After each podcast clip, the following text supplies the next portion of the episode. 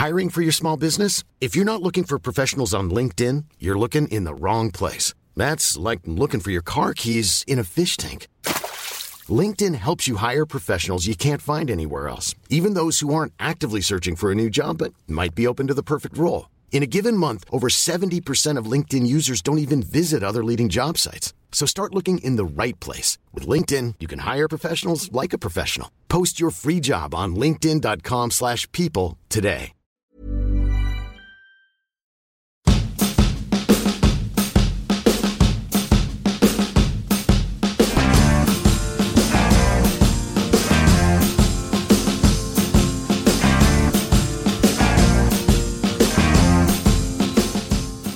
Hello and welcome to another episode of Syrupcast. My name is Daniel Bader, and I am joined this week and most weeks by the one, the only Douglas Soltys. How are you, sir? Banana boat emoji. Yeah.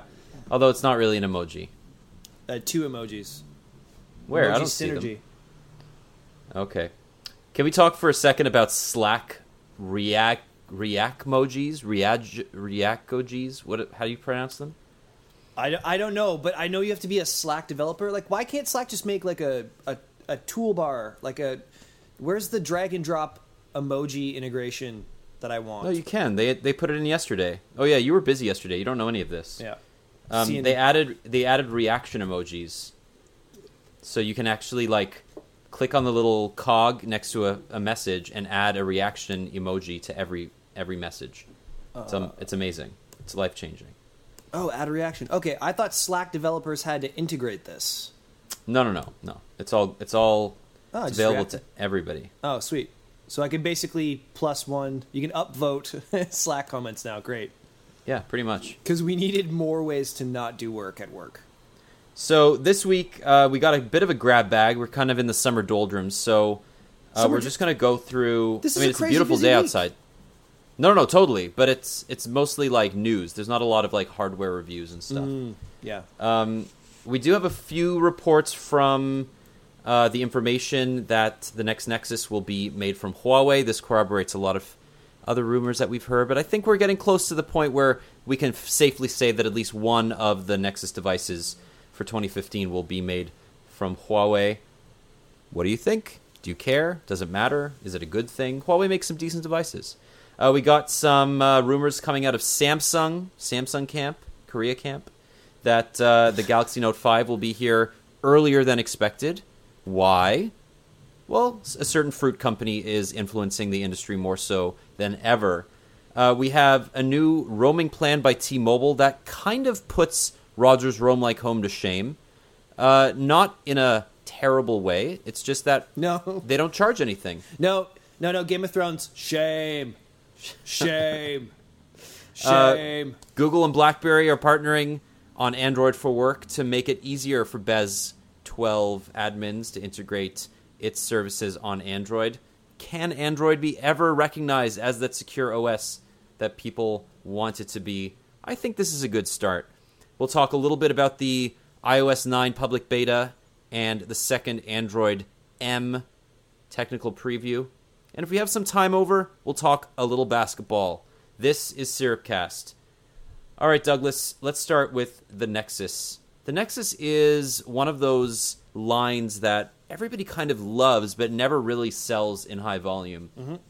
Um, the next Nexus, the Nexus, whatever devices, whatever the device is called this year, um, it will be probably one of the most anticipated devices of the year, largely because the Nexus 6 was so disappointing. And not in a, you know, not in a bad product way, but just it it didn't go with the expectations of what people think of a Nexus phone, right? It wasn't cheap. It wasn't cheap and it wasn't small and it wasn't it it just wasn't accessible, you know? So what does this year's Nexus phone need?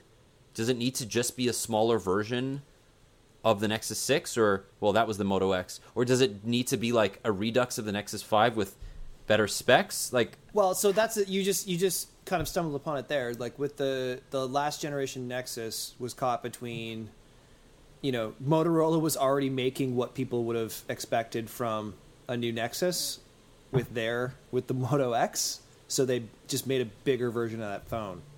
Um, the Huawei, Huawei, Huawei. Huawei, Huawei. The Huawei rumor is interesting because what do we predominantly know them for? Making mid-range to mid-high end phones uh, that are really well built and exciting, but maybe not so much liking the OS, right? So this could Yeah. be kind of a, a rollback to a traditional Nexus scenario, or you know, really exciting to people uh, who might be interested in checking out one of their phones but want the sweet stock goodness. Um, Right. So I'm I'm excited by it, but I, I don't know. The cost thing is interesting because I don't know if what how Google's going to respond to that, right? Because I've always argued that they've used Nexus as a way to keep the OEMs in line, provide a platonic ideal Android experience, uh, and then they tried to, or they sold that at a, a traditional smartphone price, and it didn't exactly hit in the way that previous had. But I, I think that's because without any marketing, without any branding, the only people buying this are the like the Android heads who want that stock experience at a at a at the right price. And you, it's it's just a simple fact that to move to move units, you need marketing, right? Yeah.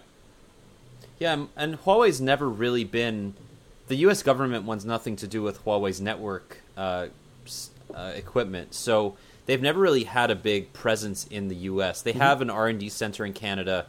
Uh, they've got they've done a ton of marketing here. They have some relationships with the carriers, so Canadians are more familiar with Huawei smartphones than people in the U.S. And Huawei's white labeled a few devices there, but they've never really kind of gotten the recognition that they have in other parts of the world. And I mean, considering that Huawei is one of the biggest manufacturers of smartphones in the world, you know, they they sell like 50 to 60 million units of smartphones a quarter, but that's mostly in China. So, you know, whereas you, you have companies like um, Apple that sell everywhere and Samsung that sell everywhere, Huawei is still very much localized to the uh, Asia Pacific region. Um, Do you do you And- think that this is like a really s- smart way for them to kind of introduce themselves more more firmly in the in the North American market to build out those carrier relationships and start selling here? Like, guess- or or to get a consumer uh, like because if you don't have the carrier relationships, customers won't know about you. But if you make the Nexus device for Google, people will know who's making it. So your future devices, it might be like you'll have a customer base that you could possibly sell to as you develop those carrier relationships. Yeah, no, I agree with you 100%. I think that there's something to be said for, um, you know, kind of uh, stealth marketing, and this is the best kind of stealth marketing that Huawei could could do. They're not marketing their own phone; they're relying on Google to do it for them. The Nexus phone is partially, you know, it's something that um, is always co-branded, right? So you have a Nexus logo and you'll have the OEM's logo on the device. Google does a lot of the heavy lifting. They distribute it on their store. They obviously will um, work with the carriers to get those phones on the shelves.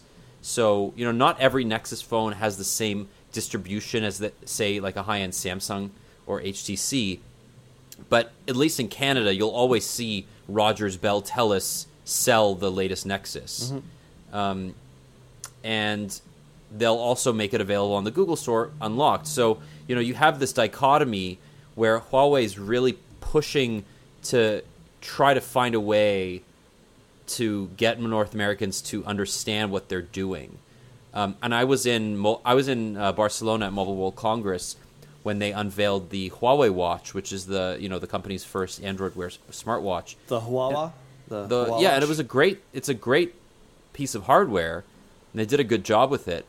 But what struck me was that it was such the the device part of that business is so small, like minuscule compared to the network side, the um, you know the small cell LTE strategy for a city. Like Huawei will, if I'm the city of Toronto and I, I want to install Wi-Fi in all of the street lamps.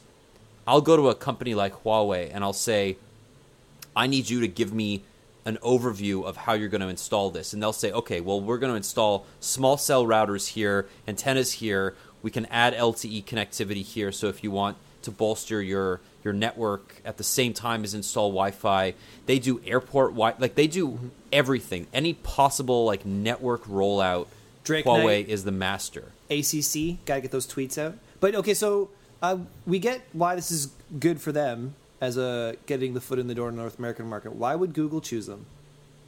Is it is there a reciprocal relationship internationally there, or like, do are they just running through the list?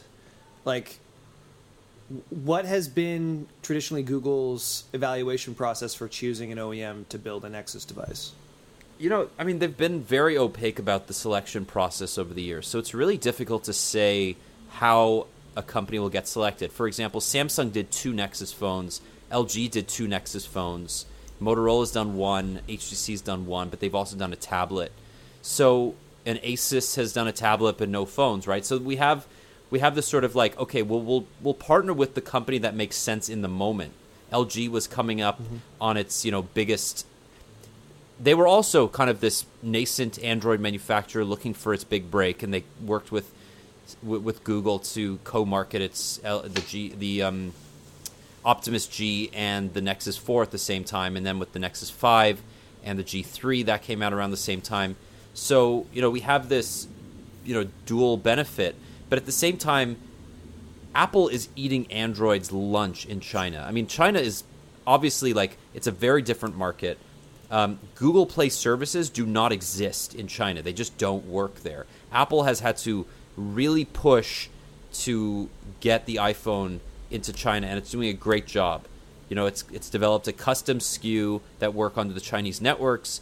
It's developed a version of the of the App Store that is you know seriously um, censored, but it but they have been selling gangbusters there. Companies like Xiaomi and or Xiaomi and uh, you know Lenovo, ZTE, those are the Android OEMs in China that do great work, but they don't have any connection with Google. Google just does not have its own presence, even though Android rules China. Google doesn't really do anything to, to help it. Also, don't So they I try to make their OSs look like iOS? Like they try to make their that's what- Android skins. Yeah, that, that's what um, uh, Xiaomi's done with MIUI, right? It's uh, it's basically just a clone of, until recently at least, it was a clone of iOS using Android. But um, you know, more to the point, what I've heard is that the um, the partnership with with Huawei over the Nexus is also going to help Google launch a self-branded app store in China. So I think that's probably why they're trying to get in bed with Xiaomi or with uh, Huawei at least right now. Okay, this this might be a good point to mention that anyone tuning into this can post a question and ask us, or post comments if we have questions, and answer uh, our unknowns uh, using this wonderful Google Hangouts technology we have. I don't think anybody wants to do that right now. We No. only have a couple of viewers, but Don't be shy, guys. Don't be a I mean- shy guy. the the other thing though is that does anybody other like it's such a inside baseball thing to even give a shit about the Nexus, right? You know, the Nexus phone hasn't even though it's been relatively popular from like I see Nexus 5s all the time because they were cheap and they worked really well. Yep. But I haven't seen many Nexus 6s because why would you choose a Nexus 6 over a Samsung or an HTC or an LG? Well, because know? it, yeah, because the whole thing was it's easier to get uh the the difference between stock Android experience and like OEM Android experience has moved ever closer. Um and if you're not getting that super cheap price, like the only people that I knew that would buy a Nexus device were people who work in tech in some way or developers, right? Because that's that's what they knew. They could just order it online, get it. Like you don't see the the common folk using it. So its its impact on say the uh, smartphone industry as a market share thing is not significant, but its impact on as a benchmark for where Android is and where Android's going is fairly significant because it's it's often the device in addition to say Samsung's latest Galaxy release that is put contra uh, the iPhone. So it's it's important in the sense it's like usually this is the best that you know that that Android can do from the OEM and then from the the stock perspective. Um, but in terms of just market share numbers, no. But does it? I mean, it shouldn't matter that the Nexus line. I mean, using that logic, it shouldn't matter that the Nexus line has zero market share. You know, Yeah, if well, if they sell a million Nexus phones, but you know, twenty percent of them are developers, then they've done their job. Yeah, leader sets the pace, and if, if that's what they're they're using, you know, it, it'd be great. You know, we talk about this all the time about like OS fragmentation and device fragmentation on Android. You know, I think if everyone, if every Android user was using a Nexus device and maybe the the flagship OEM devices, the, they would have much better experiences on Android. But that's not that's not the case, right? So I, I think it's interesting because you know, in terms of beyond consumer experience, we're tracking this of how how Android as a as a ecosystem can be changing, and this is a this is a, a significant lateral shift. But we won't Sure. see it play out until you know this time next year. But we also have heard that there may be two Nexus phones this year. Now that seems to be less and less of a um, of a rumor. You know, I, I think that we're hearing. You know, LG was supposed to make a larger Nexus, and HTC was supposed to, or um, Huawei is supposed to make a smaller one. But we're not sure whether that's actually going to be the case. Um, you know, there's for sure going to be at least one Nexus phone. It sounds like it's going to be from Huawei, and you know, there's that possibility, at least from you know my perspective, if they did release a second Nexus, um, you know, would it would it need to be the sort of iPhone six plus to the you know regular Nexus iPhone six? Like, does that even matter? Well, I think we've reached a point where there is two divergent phone experiences, and one is like you know a regular phone size, and the other is like the super phone size. Like we're we're we're out of the hysteria of the phone. The next phone has to be a little bit bigger to be better, and there are now two general um, aspect ratios and sizes that that people desire. So having two Nexus versions of that kind of makes sense, but you know a lot of a lot of the performance considerations and like identity and choices that we talk about a lot with devices would be purely on the hardware side um, so it would be interesting to see how those devices would differ especially if they're coming from two different manufacturers you know like what like the difference between say uh, the galaxy s6 and then the, the note like they're they're designed in relation to each other and same with the iPhone 6 and the 6 Plus. But if you have two manufacturers making Nexus devices, one big and then one biggie smalls, like what if what if one's just vastly superior to the other, but it's more expensive because it's it's it's it gets it makes things more interesting, right? So uh, yeah, I thought about that a lot with the iPhone 6 and 6 Plus, right? Like there were only a handful of substantive differences between the two devices other than the size. You know, the, the with the larger size came a higher screen resolution, fair enough. They also added optical image stabilization to the camera. Um, but you know there was a hundred dollar price difference between the two, right? There wasn't a whole lot of price difference. Whereas the whole idea of a Nexus device has heretofore been about affordability. Yep. So if we have, you know, a five inch refresh Nexus Five at three fifty, and then a six inch or five point seven inch Nexus Six, you know, refresh at mm-hmm. seven hundred like the Nexus Six was this year, then I don't see the purpose. You know, it's not like it's a it's a it's a regular and a plus. It's like those are completely different products because one is clearly you know, we, we don't I don't like to use the word subsidized because it's not Google subsidizing the phone. But at the same time they're certainly taking less of a margin or they're asking the OEM to take less of a margin Yeah, on this they don't phone. need they don't need to make money off of it. They, if they break even, it's fine. It serves their their agenda, right? Um, and that's right. But you know, we talk we talk about uh, Android and Google a lot being really concerned about making sure, you know, if they're connecting that next two billion people, that the devices have to be even cheaper, right? And, they're- they've done that with Android One. Android One has uh, been slowly rolling out over you know the Asia, India. Um, Mm-hmm. You know they just launched in Pakistan. They launched in Turkey. They have a few phones right now in India and Indonesia. I mean, these are good devices that cost less than 150 US dollars. And you know why? So why they're doing that is to make sure that it's not only there's Android penetration there, but it's Android penetration with Google services. No, it's it's it's. I call it the shit phone revolution. There have been hundreds of millions of Android phones released that are just pieces of shit. They don't work properly. They're not supported. They are by manufacturers who churn out these commoditized pieces of plastic and call them smartphones.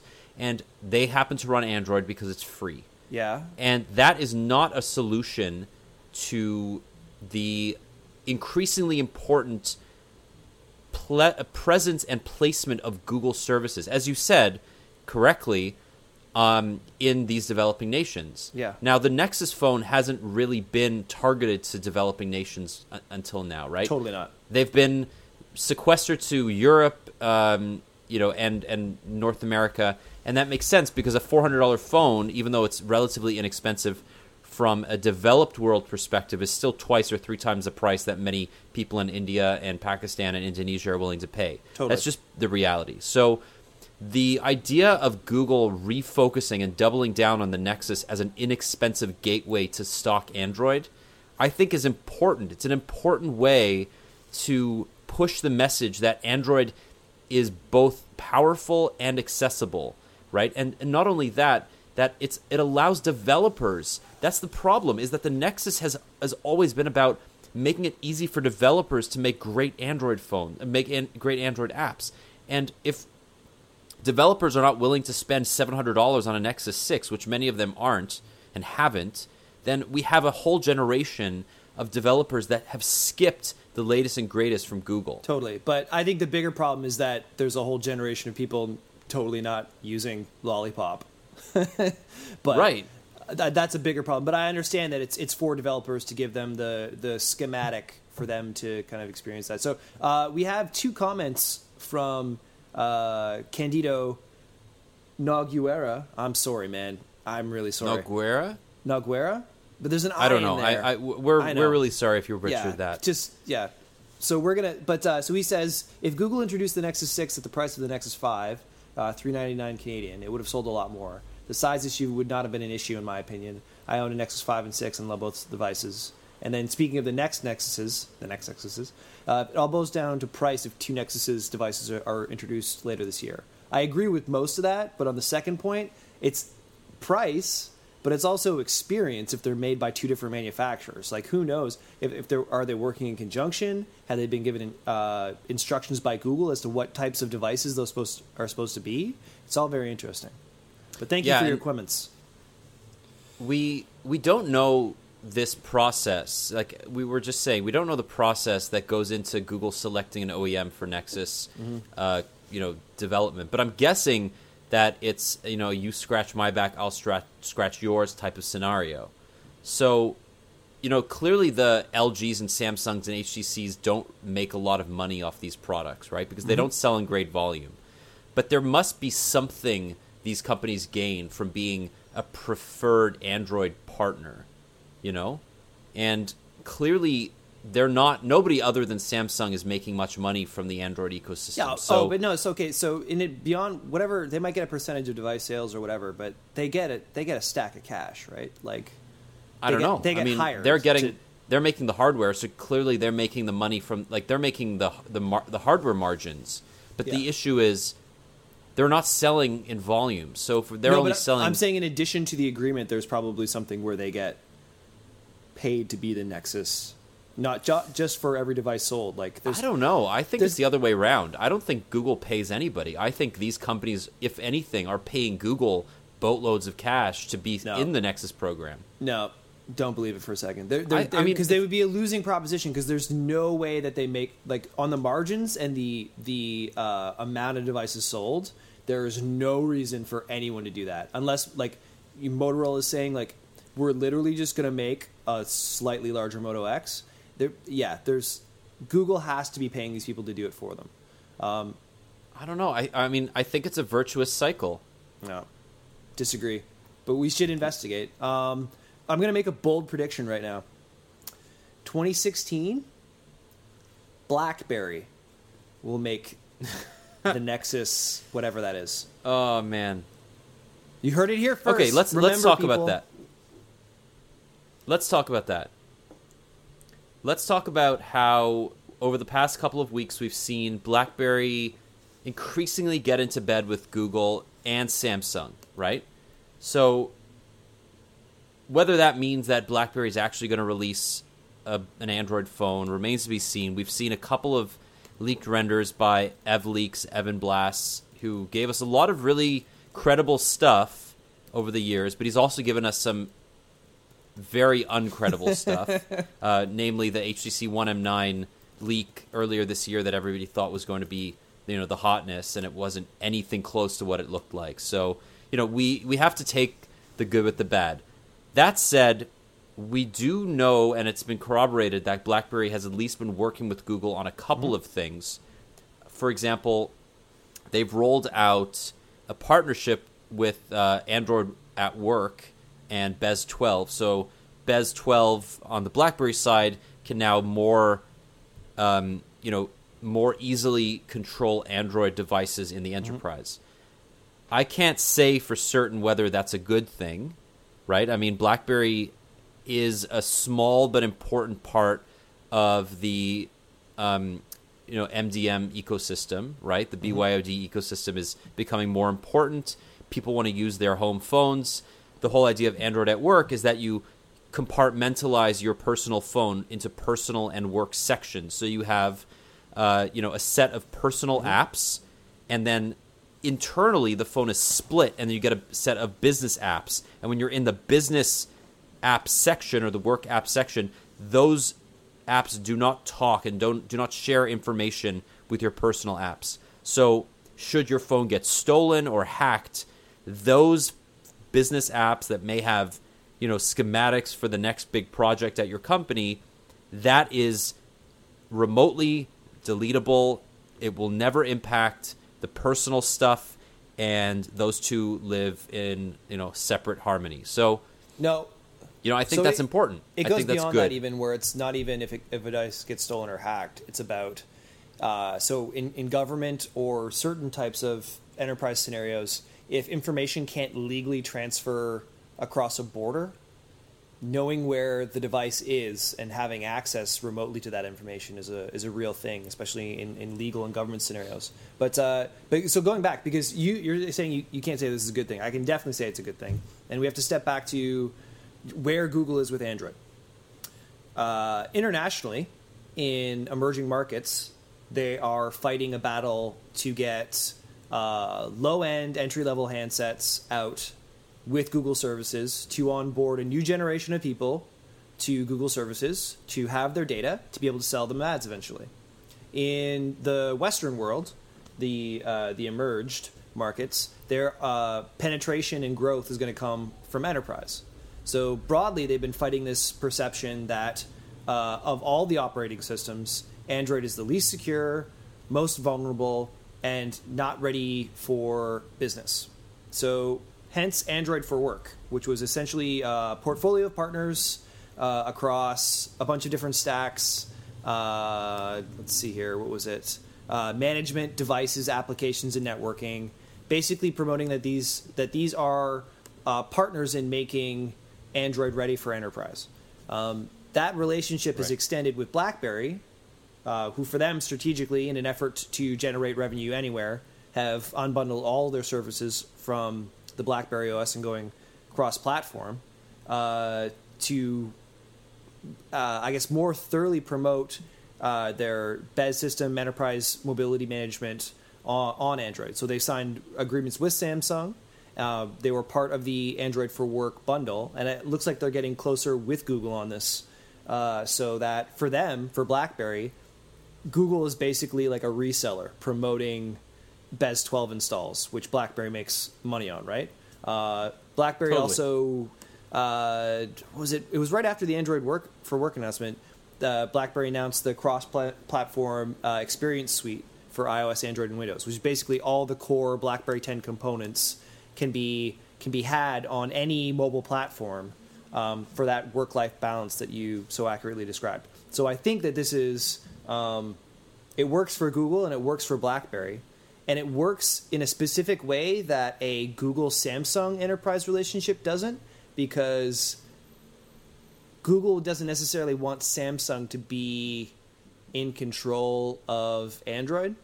And Samsung really wants to be its own platform, right? So partnering with someone like Google that has really no uh, horse in the race when it comes to owning uh, owning a platform, uh, it, and actually probably has more uh, enterprise and security bona fides than uh, Samsung makes sense. And Google can't partner with Microsoft because they're a competitor on a lot of different levels, right? So BlackBerry makes a lot of sense, which leads me to make my bold prediction that say maybe not 2017, let's say within the next three years, BlackBerry will make a Nexus device, and it will be because all BlackBerry has ever done is made mid to high range phones that are moderately affordable and running Android. I think that might sell like that would certainly sell better than any BlackBerry released after the 9900. All right, so I'm gonna I'm gonna stake my claim. I'm gonna put my my uh, foot in the in the foot in sand. the sand. Um, hit my gavel, whatever whatever. Hit your gavel in the sand with your foot. Abuse here. I will bet you a hundred dollars Canadian that BlackBerry will never create a Nexus phone. Never. Never. Okay, I'll take that bet. I'll take Never. that bet. All right, deal. You just seen it here first, people. What's up, Evan Hindra? Nice to Evan see Hindra you, man. Evan Hindra saying Android One isn't working out in Indonesia, by the way. Speaking of emerging market, yeah, because yeah, so it's it's not necessarily working out, but it's something that Google is really trying to address. And maybe it's not going to be Android One, but it could be Project Ara. It's Ara, right? Or is it which one's Tango? Tango and Ara. Ara is the modular phones, No, Ara is the modular one. which is Ara is launching in Puerto Rico later this year, which is very cool.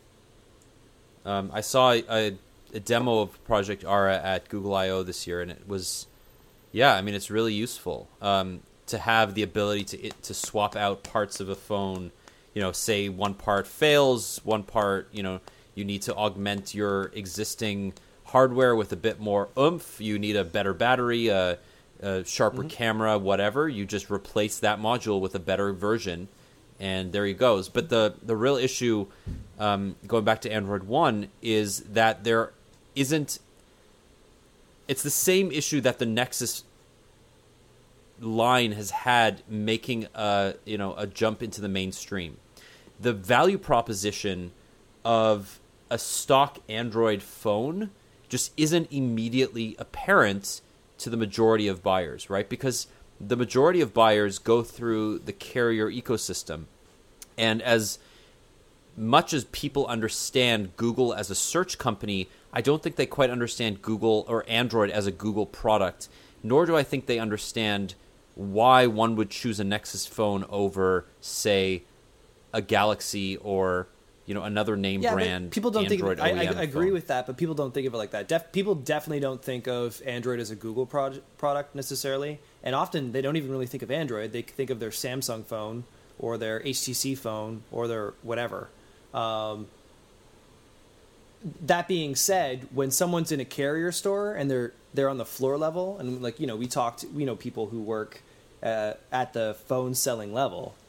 They're like, oh, there's this phone. Here's the new Samsung phone. It's really high end. Well, I like this. I like the big screen, but uh, it's a little bit too expensive for me. And they're like, what? What's that Nexus phone? It's like, oh, that's the good Android phone. It's like doesn't have the dumb features. It's like the clean You know, it's a little bit. It's for the it's for the person who kind of pays attention to their phone tech, who isn't coming in. You know, um, but they've never really pushed. I don't think it's been a problem that they haven't gone into the mass market. Nex- Nexus has never been designed to be a mass market phone, uh, which is why I think it makes perfect sense for someone like BlackBerry to do this. Because if, if you're gonna make if you're gonna make a phone every year that only sells like one to three million units, it might as well be a Nexus device. Oh man, I cannot wait. I cannot wait until you give me a hundred dollars. It's going to be so. Well, at what point? At what be point like would I? the most 'cause- satisfying saying $100. never.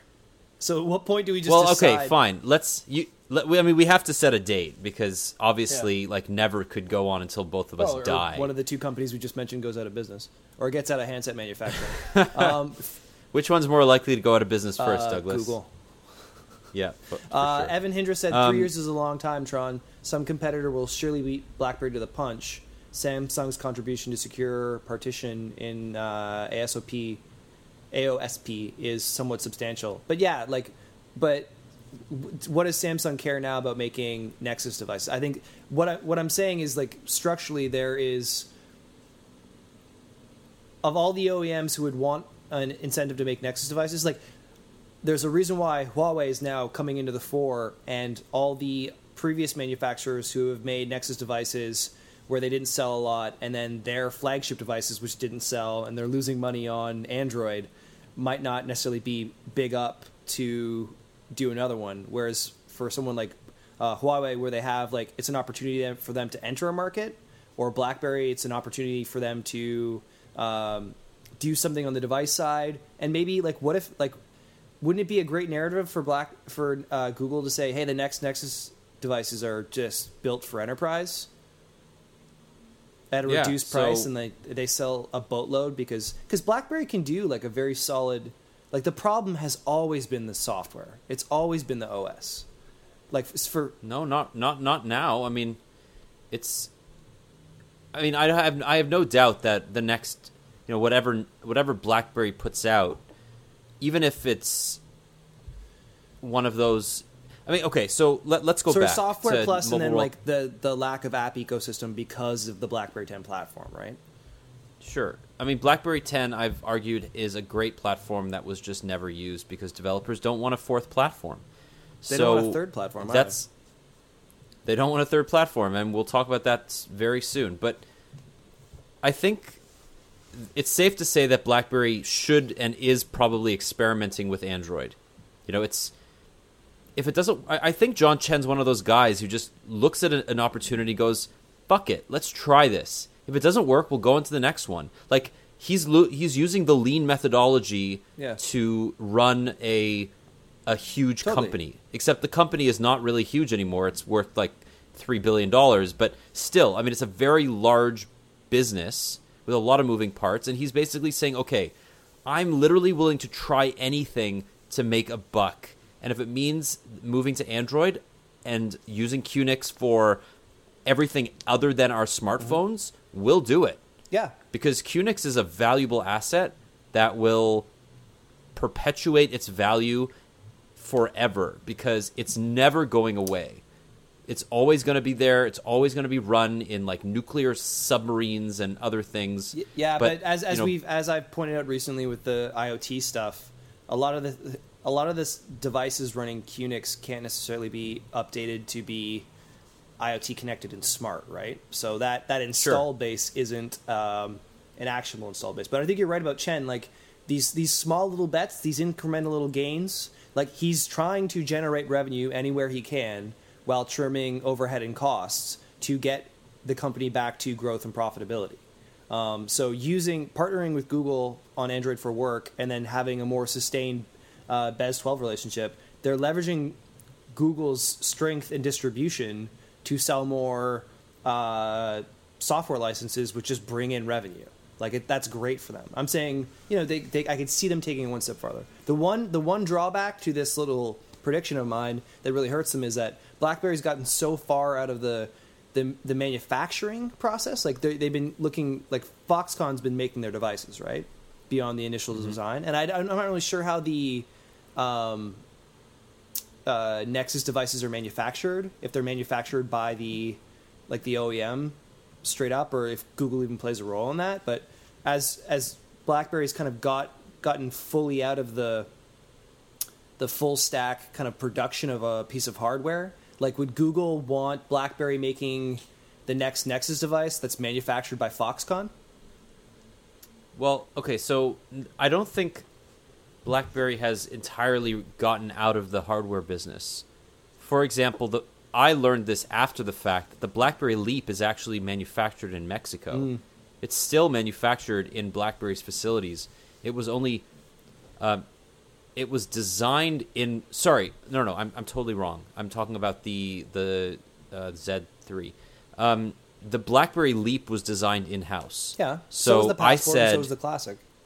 Right. So I said in my review initially, after hearing from the from somebody at BlackBerry in Mobile World Congress, that it was designed and built by an ODM, not Foxconn. It was another one, but apparently that's not the case. It was designed in house, and everything except the manufacturing was done at uh, BlackBerry's uh, Canadian headquarters. The problem, and this is, I mean, Apple does this, right? Apple doesn't create its own devices. They don't own any manufacturing facilities. They use Foxconn just like BlackBerry is.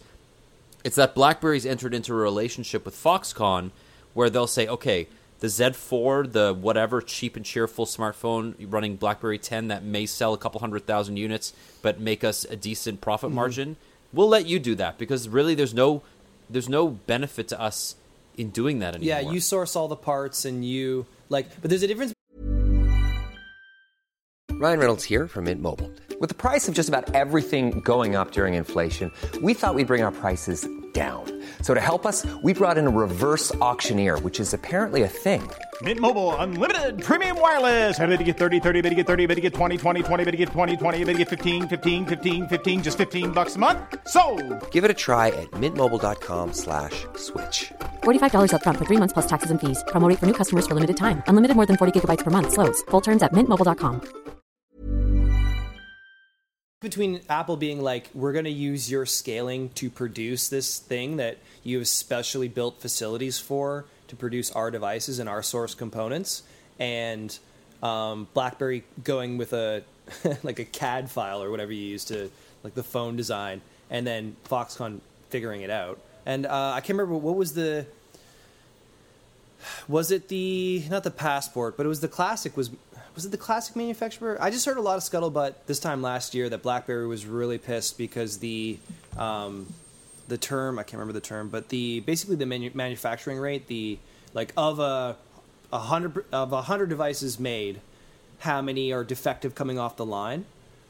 oh yeah, there was a ton of them. Yeah, it was it was really really bad. Like more so, but you know, also the device was like rushed to be like Chen needed to generate some revenue in the quarter, so you you make things happen, right? Um, and I, I think you'll see probably things being a little bit more stable, a little bit more long term. Um, but yeah, like why not? Why not BlackBerry?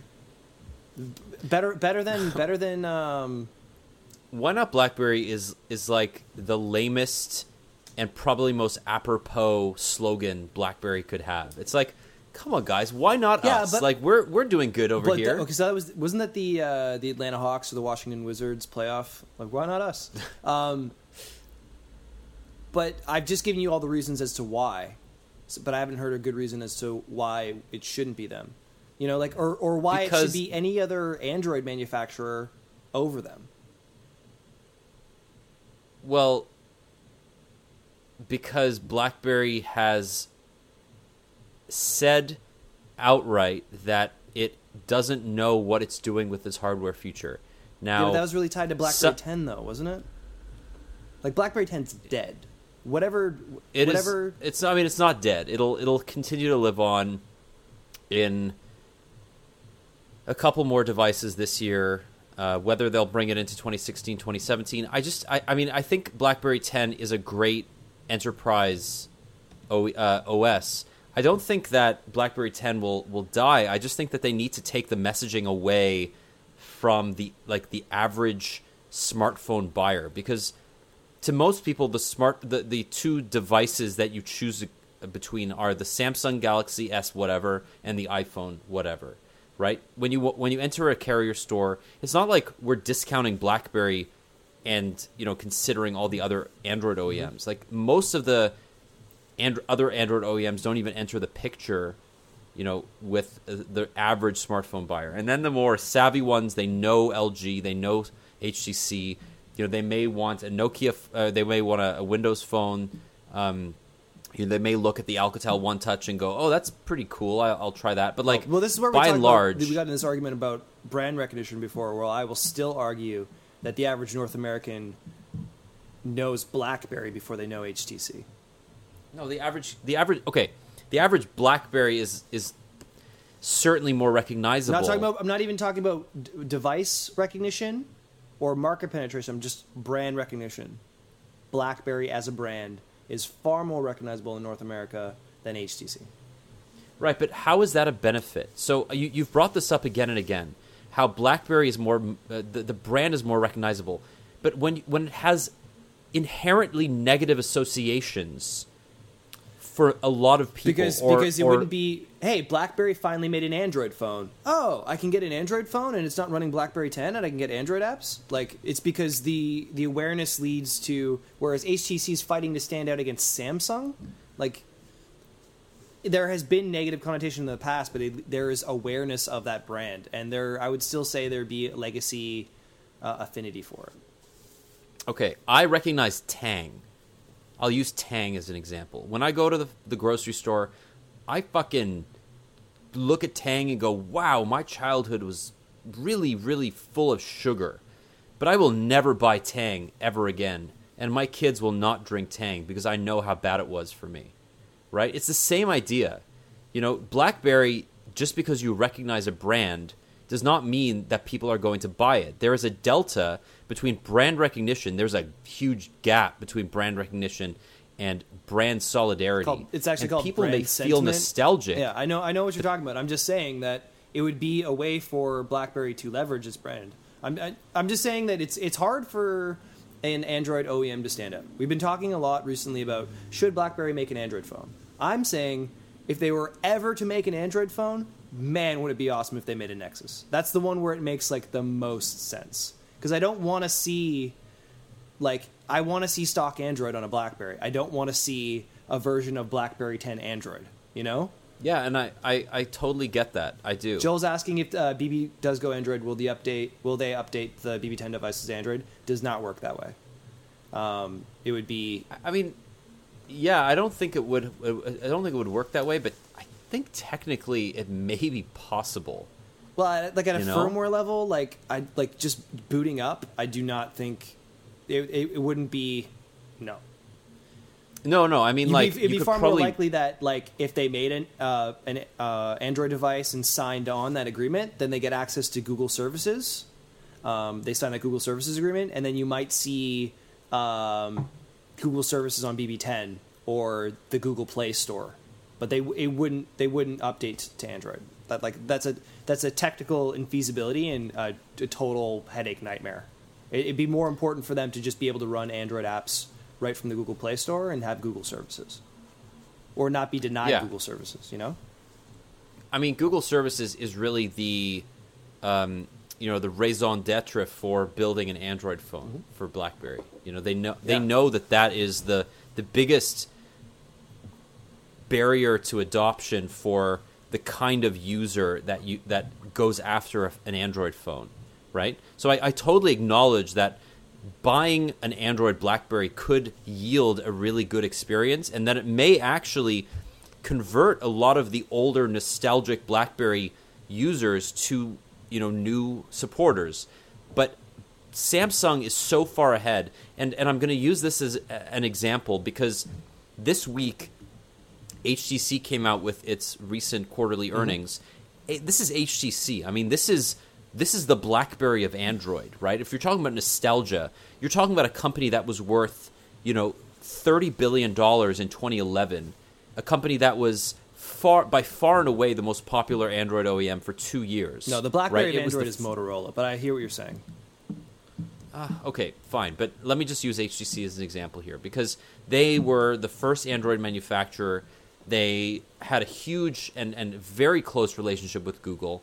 They largely uh, defined Android in its early days and have fallen off a cliff, both from a sales perspective and a stock perspective. The company is really just losing everything. And they're putting all their chips in so called mid range smartphones and virtual reality, right? Like the HTC Vive, I've seen it. It's a really cool product, but it's not going to save them, right? So whether or not HTC survives is going to be based on the strength of its smartphone portfolio. portfolio and I just don't see that recovering anytime soon, right? Ron Amadeo from Ars Technica has a great write up. If you haven't seen it, we'll put it in the show notes Mm-hmm. about how HTC has really struggled to regain any footing since its last four profitable quarters. And he blames a lot of it, rightfully so, on the One M9. And, you know, some blame can be put on Qualcomm and the Snapdragon 810 overheating, but most of it just is about HTC not iterating where it had an opportunity. It didn't revolutionize anything. It replaced a bad camera with a bad camera. It kept the Yep. design largely the same over three years, and it just didn't entice people the way that the Galaxy S6 enticed Totally. people. And you know, we say that okay, fine, the Galaxy S5 was a disappointment compared to the 4, but Samsung had the momentum that HTC never had, right? Even selling you know just 20 million units of the Galaxy S5, people were like, okay, it's a disappointment, but it's 20 million units. Yeah. That's objectively a lot of yeah, dough. it'd be, it'd be a win for HTC. Yeah, no, I get that, and and that's that's why like if it doesn't make sense for any of these major manufacturers, major Android OEMs, like if they if they've if they've um, been stung by the Nexus um, Scorpion tail before, and like Motorola doing it most recently, probably because they are Shout out Dorn. yeah. Dinklage, Peter Dinklage. Uh, I'm sorry. Uh, if, if, if, if Motorola most recently did it just because they had previously been owned by Google, if there was ever a company that could do something like this, has really like. BlackBerry's never going to be a Samsung. They're never going to be an Apple. They're never going to be a Google. The, the, that time in which they were competing at a consumer electronics level to be a heavy, uh, a global titan in that way is done.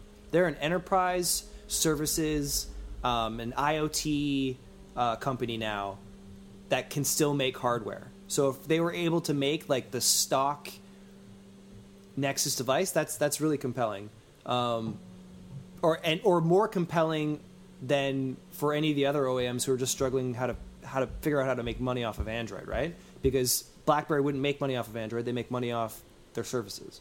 Um, Ali asked a question: What do you guys think about BlackBerry 10 with Google services? Uh, I've written about this before. Never going to happen. Um, first of all, Google ha- Not officially, Goo- at least. Google has no um, incentive to bring Google services to BlackBerry 10. And the way that Android works is, if you want Google services, you you sign up as an Android OEM and you don't fork that stuff. Um, there, as I've written before on the site, there was a tentative agreement back in the day um, where BlackBerry would essentially give up uh, and add the Google Play Store in exchange for getting um, access to uh, Google services, which would be like kind of a requirement for the Google Play Store to really run. Um, but it, it never worked out, and then BlackBerry eventually kind of made the same deal with the Amazon App Store. Um, so the likelihood of BlackBerry 10 ever having Google services is like, you know, it, it, would might be a nice get for BlackBerry if they were like the Nexus manufacturer, but don't expect it. You know, like you can't un- underestimate how epically pissed Google was that BlackBerry started um, running Android apps on BlackBerry 10 without being a like even forking Android or being uh, an Android uh, manufacturer. Like they were really pissed off, and the the negative relationship uh, between BlackBerry and Google goes back to like Gmail days, like Gmail integration in like BlackBerry six and BlackBerry five, um, back when Google was mostly Gmail and search. Um, Yeah. so the fact that they're even working together on Android for work, and uh, the the uh, BlackBerry's what is it like the Enterprise Suite is just a sign of of like a new relationship. So, you know, and and one that you know is to be encouraged, right? Because we, I think, you know, the 2012, 2013, 2014, a lot of a lot of those years was defined by animosity between the uh, big tech players. You know, Microsoft tried to cordon off its own slice of the pie, and they tried to do everything their own way. It didn't work. BlackBerry tried to build up BlackBerry 10. It didn't work. They brought on Amazon. It still didn't work. Google really went it alone. Um, tried to build up Android. It frickin' worked, gangbusters. It's Yep. done really well for them. But at the same time, how much money are they actually making from Android? How much money are they making from mobile search? Apple is Apple, right? Apple's the they've just gone in one direction, and that's just up, Yeah. right? Hockey stick growth Margins, yeah. So, you know, Apple's really the only company that can say they've outright won the smartphone wars of the last three years. Samsung has made a boatload of money from their hardware, but they've been struggling to build up the surrounding platform, you know, without relying or overly relying on, on Google, right? So the one remaining tension is will Samsung give up the ghost and try to just accept that it won't be a, a software platform manu- uh, uh, provider? I don't. I don't think that. I don't think if if Sony has still not learned the lesson of what it's good at, I don't see Samsung doing it any, anytime soon. And soon, and it's it's the type of thing where like Samsung to get to climb the the wheel, to to sit to sit on the throne, the Iron Throne, you got to get higher up the stack. And for Samsung, they have the hardware stack down, but they don't have the platform stack. They're they're building on someone else's platform, so that platform wins. There will Right. be inherently be that tension. The the animosity that you were just describing was at a time when mobile was a land grab. Nobody owned anything, and now it's settled. There's consolidation, which leads to greater partnership. It's a natural evolution. Um, you can you'll probably see all these people in mobile participating with each other until IoT and VR becomes a problem, and then you're gonna have like Google fighting Sony, fighting Facebook, like fighting Microsoft. Um, this it, it's a it's not a it's not a wheel so much as a cylinder, um, or a, what's a DNA strand? What's a helix? Helix, Um, ribonucleic acid, yeah. So deoxy. I, I apologize to anyone who can hear my upstairs neighbor who is, um, I guess by definition a saxophone player, but um, He's actually just like killing quantitatively, raccoons. yeah, it's just whoa, yeah. Um. So, what do you want to talk about? There, Well, there's a couple we've of potted for an hour on two subjects, which is awesome. because yeah. I love I love these kinds of things. But let's let's talk a little bit about Talk to me um, about uh, I, iOS nine. Like if we talk about uh, Google, oh, I guess we have to talk about Microsoft, right? Maybe you, you want to save the iOS stuff until you've tried the newest version of the beta and just talk about Microsoft. No, I mean I'll I'll talk for like 40 seconds. Okay. Like I, iOS 9, don't download it on your main device. Big improvements on iPad, mediocre improvements on iPhone. I like the font changes. I like the integration with search on the home screen. I would have liked to see uh, a bit of a redesign on the home screen as well. Acknowledgement that people actually want to personalize their devices. Um, Shout out to I Tom do Emmerich. think, yeah. Shout out to TM or TE. Shit. Um, I think that there's there's a lot that Apple could do with iOS 9 that they didn't, and I think that it's just part of their conservatism. Um, but I think that if you're if you love iOS, this is just going to make you love it even more because this is the first this is the first release. I mean, iOS was like iOS 8 was just a glimpse of this, but this is the first release that it really feels like Apple is creating a desktop class operating system for the mobile ecosystem, for the mobile world, right? There's real and I, I'm not, okay, I know I'm going to get slammed for this, but I don't believe that Samsung taking Android and cludgeoning it and then forcing it to be a multitask friendly OS is the same thing. Because Android hasn't really been uh, designed for two apps to be open at the same time. Multi window on Samsung devices works okay, but it's not nearly as seamless as uh, it is on iOS 9 on, on the iPad. Yeah, but Android's like Google's also been really good about future proofing Android and like replacing its runtime and, and and doing that stuff, right? Like I think, you know, what what these platforms can do and can become can can really evolve over time. Um, I would say I think you're totally on point. I would say iOS 9 is not intended to be really anything new. Like they like they straight up said that this is going to be like a house cleaning, probably for iOS 10 to be a big deal and maybe a, a better merger of the like or a further merger of the desktop and, and tablet and and watch OSs. Um, but yeah, having have your having your current phone run better is pretty cool. It's a pretty new Yep. experience for an iPhone user.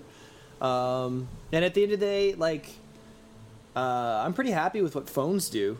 Uh, having them be able to do it longer and better. Like my concern is still making my phone work better with my laptop, with my smartwatch, with my VR headset. Right? Like phones, phones are phones. We figured phones out, um, and it's all We've had nine years. yeah.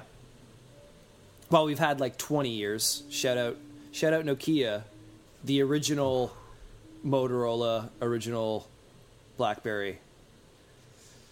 Yeah, let's let's let's pour one out for for Nokia, man. I'm like, out let's of booze let's coffee, do this. but I will I will pour one out for the 20,000 people that have been.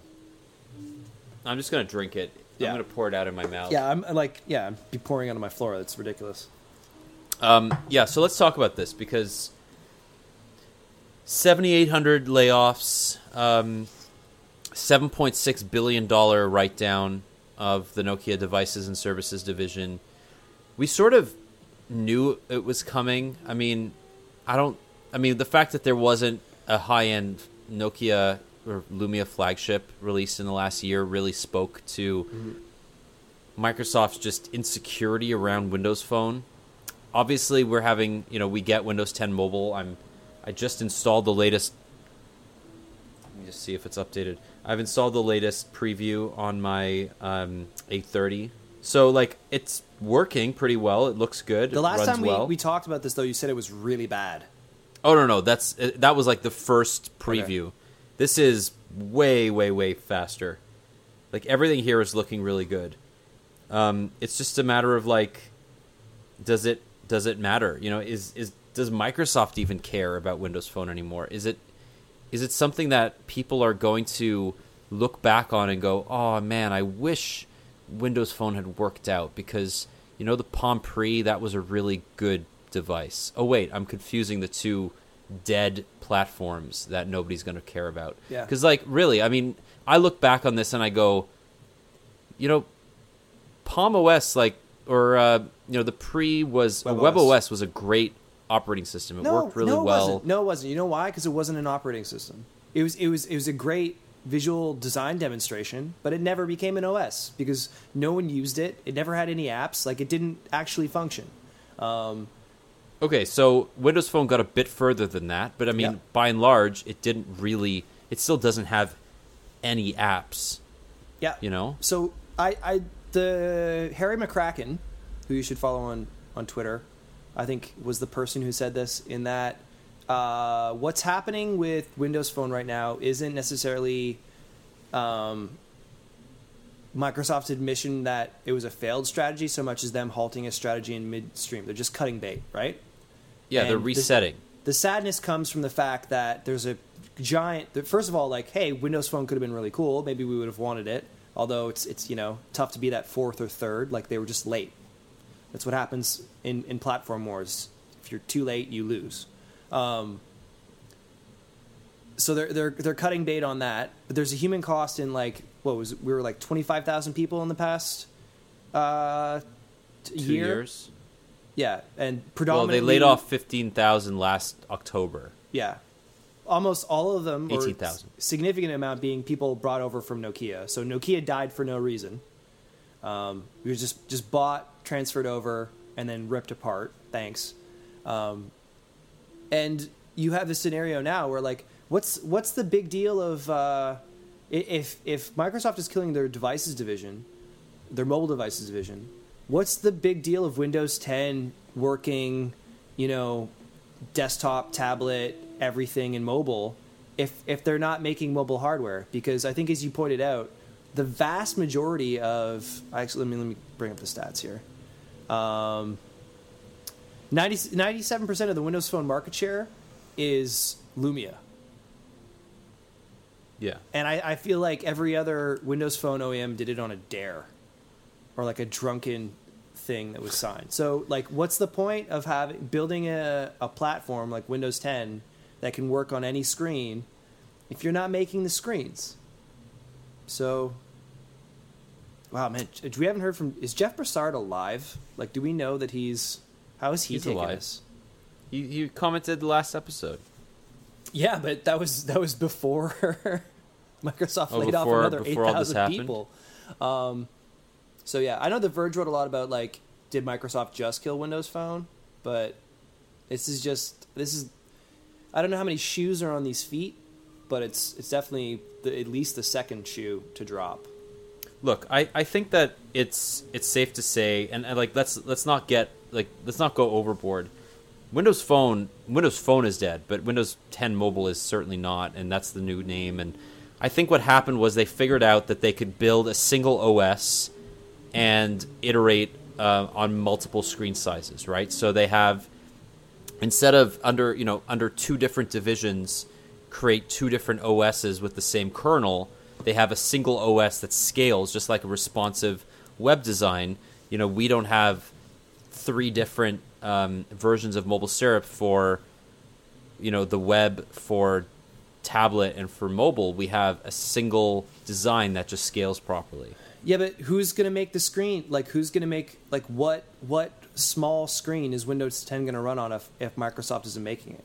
They are. I mean, they've promised Lumia devices for later this year. I certainly don't think that no Lumia devices will be released in the future. I think that they're cer- they're they're making they're consolidating. They're they're making their business run more efficiently, and unfortunately, that is the reality of I, I don't see The- with the cuts that they're making. I don't see them really having more than like. Uh, where are you seeing that Microsoft isn't making any more phones? There are probably just six devices on the way, says Joel Rushworth. Where did you see that Microsoft? they are. No, no, no. We're we're not saying that they're not making more phones. Don't worry. The, but the they problem are is- making more I- phones. I think But so. We're, yeah, we're we're tying together the fact that they're laying off all the people in these divisions. Like at a certain at a certain point, you need people.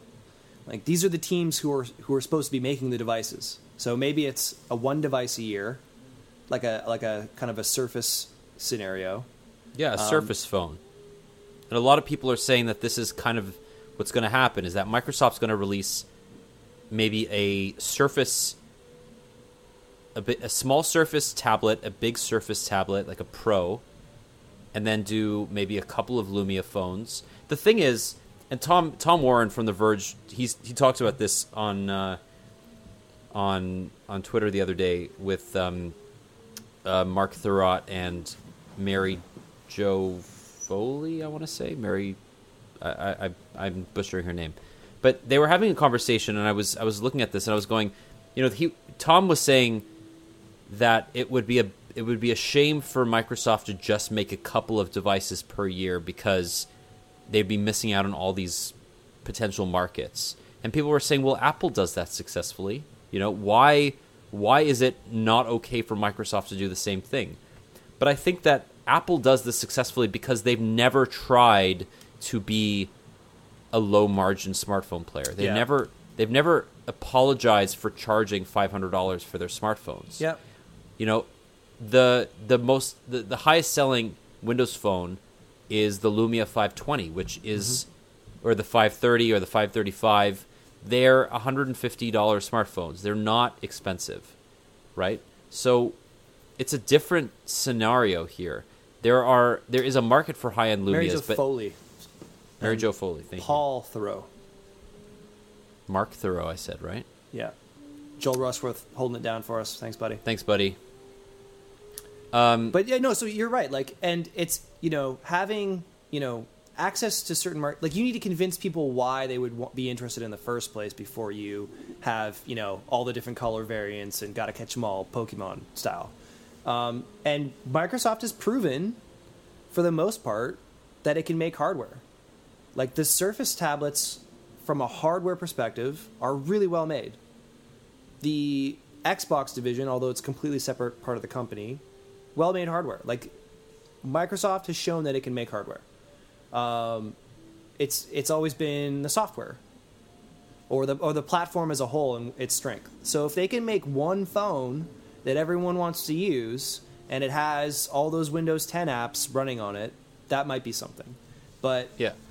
man, did they just like you know they they believe in in mobile everywhere, but everywhere doesn't have to necessarily be Windows 10. It's just yeah, it's a Well- it's a pretty big cutback. The other them. thing that we're not talking about that we should is that HoloLens is win- running on Windows 10 as well. Mm-hmm. So we have this very ambitious strategy where Microsoft's creating a single operating system. You know, for all intents and purposes, it's the same operating system that it's going to be running on multiple screens, and that is is the smartphone really the screen that Microsoft needs to focus on? You know, they have now a huge penetration of its services and software on iOS and Android. They just bought Sunrise, Wunderlist, and Acompli. So they've rolled out, you know, productivity, calendar, and um, and email. Right? They have a pretty good selection of pro- productivity apps with their Office suite on iOS and Android. Not to mention, they've just released Mac uh, Office 2016 for Mac. They have uh, a great version of it available for Windows 10 as well. You know, there are so many things that Microsoft is doing right. yeah. You know, do they really need to have Yes. a presence on Windows Phone itself? I don't. I don't there know. needs to be there needs to be a phone checkbox. It's it's too much of a everyone has a phone. Like they they need to be there. I, Um, I don't think they do. I really don't. I think they need to they need to understand where their strengths are, and they don't. They don't need to have Windows Phone anymore. But they're. I mean, Well, whatever Windows like Windows 10 phone or whatever. They Windows need, 10 they mobile. Need, But I mean, it's Yeah. going to happen, right? It's going to happen. Um, and obviously, it's a different situation than iOS. They're still offering Windows 10 mobile to OEMs, so we may see, you know, who who knows what we'll see. We'll see maybe Samsung and HTC release a Windows 10 mobile device this year or next year. yeah, Like, but again, no one's going to care about those devices. Like the carriers sell those devices and the carriers need to care, right? We're not um, saying that Lumia is never. I mean, Microsoft is going to release more Lumia phones. There's no. This isn't a question of whether they're going to release more. It's about how many more they release and how many per year, and whether or not they can compete in the high end, right? Those high margin phones that make these companies profit. Or are they willing to take a loss on each phone in order to just perpetuate the idea that Microsoft is still in the mobile ecosystem? Because let's let's look at Sony, right? Let's look at what they said last week. The head of Sony's mobile division said, We are never going to get out of the mobile phone industry. And it's not because they're making money off the phones, but because the phone is the center of our world. Because Yep. we use phones as a way to connect to IoT, to video game consoles, to your you know connected light bulbs, your Nest cams, your um, you know your Emoji. smartwatch, whatever Sony is making money on in other areas.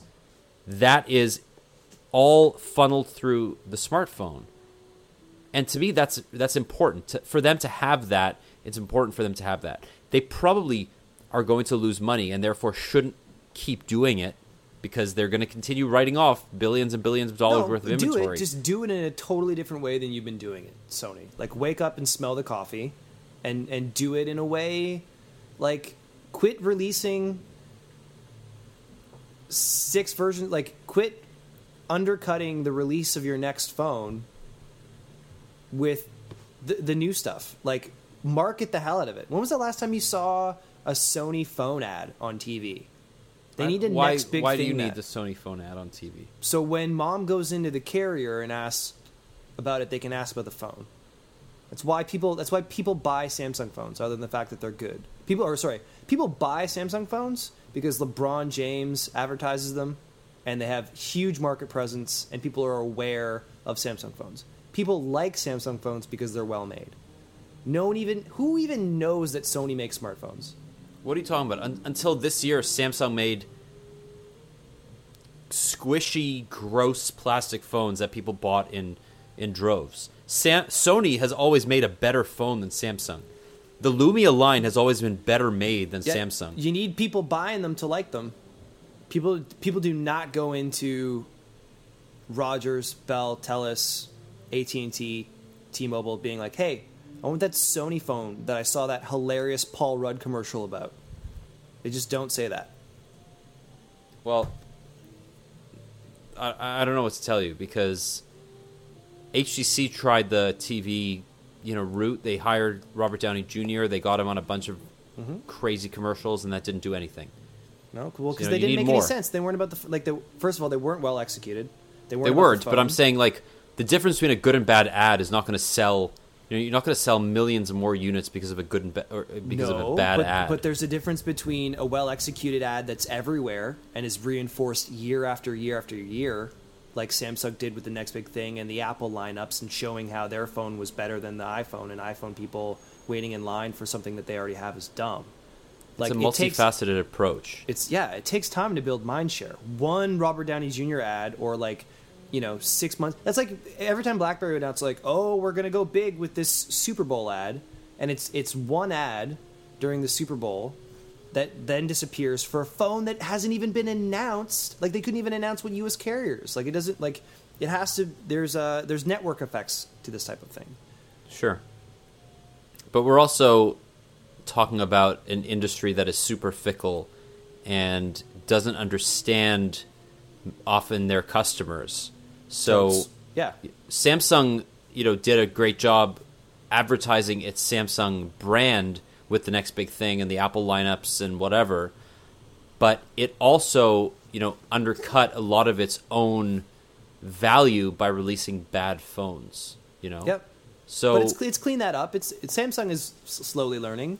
Oh, they're they're totally slowly learning. But I mean, we're talking about we're not talking about Samsung here. We're talking about the we're talking about everybody else.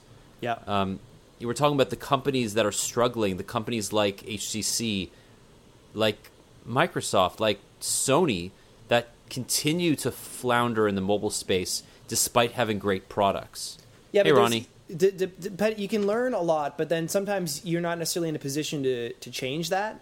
Like we talked about before about like HTC's problems or Sony's problems with um, getting the right components to, to to be able to make that awesome camera, right? Even though they know they need one, or Yeah. having the budget um, and having the revenue because you're a huge company across multiple verticals to be able to like double down for four years on making people think of Samsung more than Android. Yeah. Um, so you know you can know what you need to do and not be able to execute it. Um, it's it's and you know you're also fighting for, you know, whatever the market share of iOS is right now globally. Apple makes every single phone. They make every single phone and they sell it at a huge margin. Yeah. The problem Every- with every- Android is that there are so many players, Yeah. and some of them. I mean, look at OnePlus, right? Look at what happened with OnePlus Two. The fact that we are not writing about their bullshit piecemeal rollout. We're just one small Canadian site. Every single time OnePlus talks about their phone, Mm-hmm. every Android site goes crazy about it, and they write about their, you know, the the new spec. Yeah, and obviously, but- I've been looking. The OnePlus Two is being re- unveiled on July 27th, and you know that kind of guerrilla marketing is often more effective to a certain demographic than a Robert Downey Jr. ad or a next big thing commercial. Well, right? the returns the t- returns way better. yeah, like- and all, yeah, it's re- returns are way better because they're spending no money, Yeah, and it just speaks to the fact that they are acutely aware of who's buying their phone. also but also what they can do to influence that right? If, if, if like if OnePlus came out with like like got a celebrity to do that that would be the dumbest thing in the world. Usually celebrity endorsements in that way are dumb. Samsung generally does it in the way that actually delivers the most return. Um, and they also establish longer term relationships with people over the course of many years to to sync that up Except Um, that how many of their celebrity endorsements have, you know, been sent from iPhone, right? But that, but but the broad populace never hears about that. That's something that happens on Twitter for two days, and it's because celebrities don't tweet themselves. It's some marketing manager at some agency that owns their social channels that's doing it. Like, that's that stuff happens all the time. All right. I guess you're right. Well, you know, I, I can I just say I think this is probably our best podcast ever. Yeah, we went we went hard on this podcast. I really like. I gotta enjoy say I enjoy people participating. I was really anxious to see what uh, what vagrants would join us in a Google Hangouts. But uh, pretty good contributions from everyone involved for like Yeah, a we just minute wanna- edition. Say thank you to uh, Candido, Evan, Joel, Shariar. I just Shariar. called him Ali. I'm. We're really sorry, guys. We're not. Yeah. We're so white. We're just like the whitest people. oh my god. Uh, yeah, well, that's one way of putting it. Um, I think I might write an editorial on why BlackBerry should make the next Nexus. You should definitely do that. You would be the most popular person of MobileSyrup. It'll blow up. It'll blow up on on Reddit. It would definitely blow up on Reddit in a good way. Yeah, in a good way. In a don't Um, get fired way. What Anything else, did we have? Like we got we got seven minutes left. What what else do we have here? Uh, I actually don't want to talk about it, anything else. Oh, so explain in t- 45 seconds why T-Mobile's roaming plan is awesome. Okay, so T-Mobile came out with a new uh, all-in plan this week called Mobile Freedom, and basically what it's about is you pay a single amount per month for um, a plan that will get unlimited calls, texts, and a certain amount of data. You can spend uh, seventy-five bucks a month and get unlimited data in the U.S. But it also rolls. It also roams in Canada and Mexico. And when you're in those countries, you don't pay anything extra per day. Unlike Rogers Roam Like Home, where you pay five dollars a day in the U.S. and ten dollars a day in Europe, this is completely free as part of your monthly bill. And not only do you get to roam on LTE in those places in certain areas, but if you don't have LTE, you get 3G.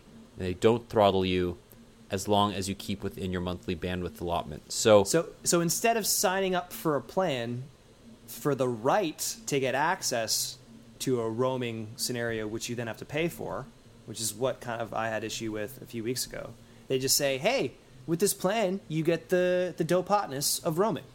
Right. And Wind's doing that a little bit with uh, their US roaming plan, but it's not quite as generous because it's only on 3G and you only get a gigabyte per month. But if this influences the Canadian market in any way, which probably won't, but you know we can all hope, uh, it'll have done its job. So that is T-Mobile's new plan. Um, that is everything from the Syrupcast from this week. My name is Daniel Bader. Thank you so much for tuning in. If you joined us live, we really appreciate all the questions and comments. Please join us next week. We'll be doing this live every week from now on. Douglas, you're awesome. Have a great Five-star. weekend. iTunes high fiving you, Bader. That's right, five stars. Um, Shout, out to Pan Am Games.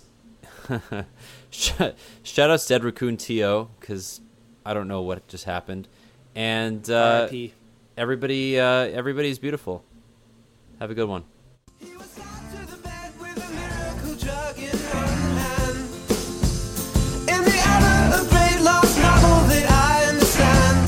Was returned with a said thank you for your interest, young man. Even when we're on a budget, we still deserve nice things. Quince is a place to scoop up stunning high-end goods for 50 to 80% less than similar brands. They have buttery soft cashmere sweaters starting at $50, luxurious Italian leather bags, and so much more. Plus, Quince only works with factories that use safe, ethical, and responsible manufacturing. Get the high-end goods you'll love without the high price tag with Quince. Go to quince.com slash style for free shipping and 365-day returns.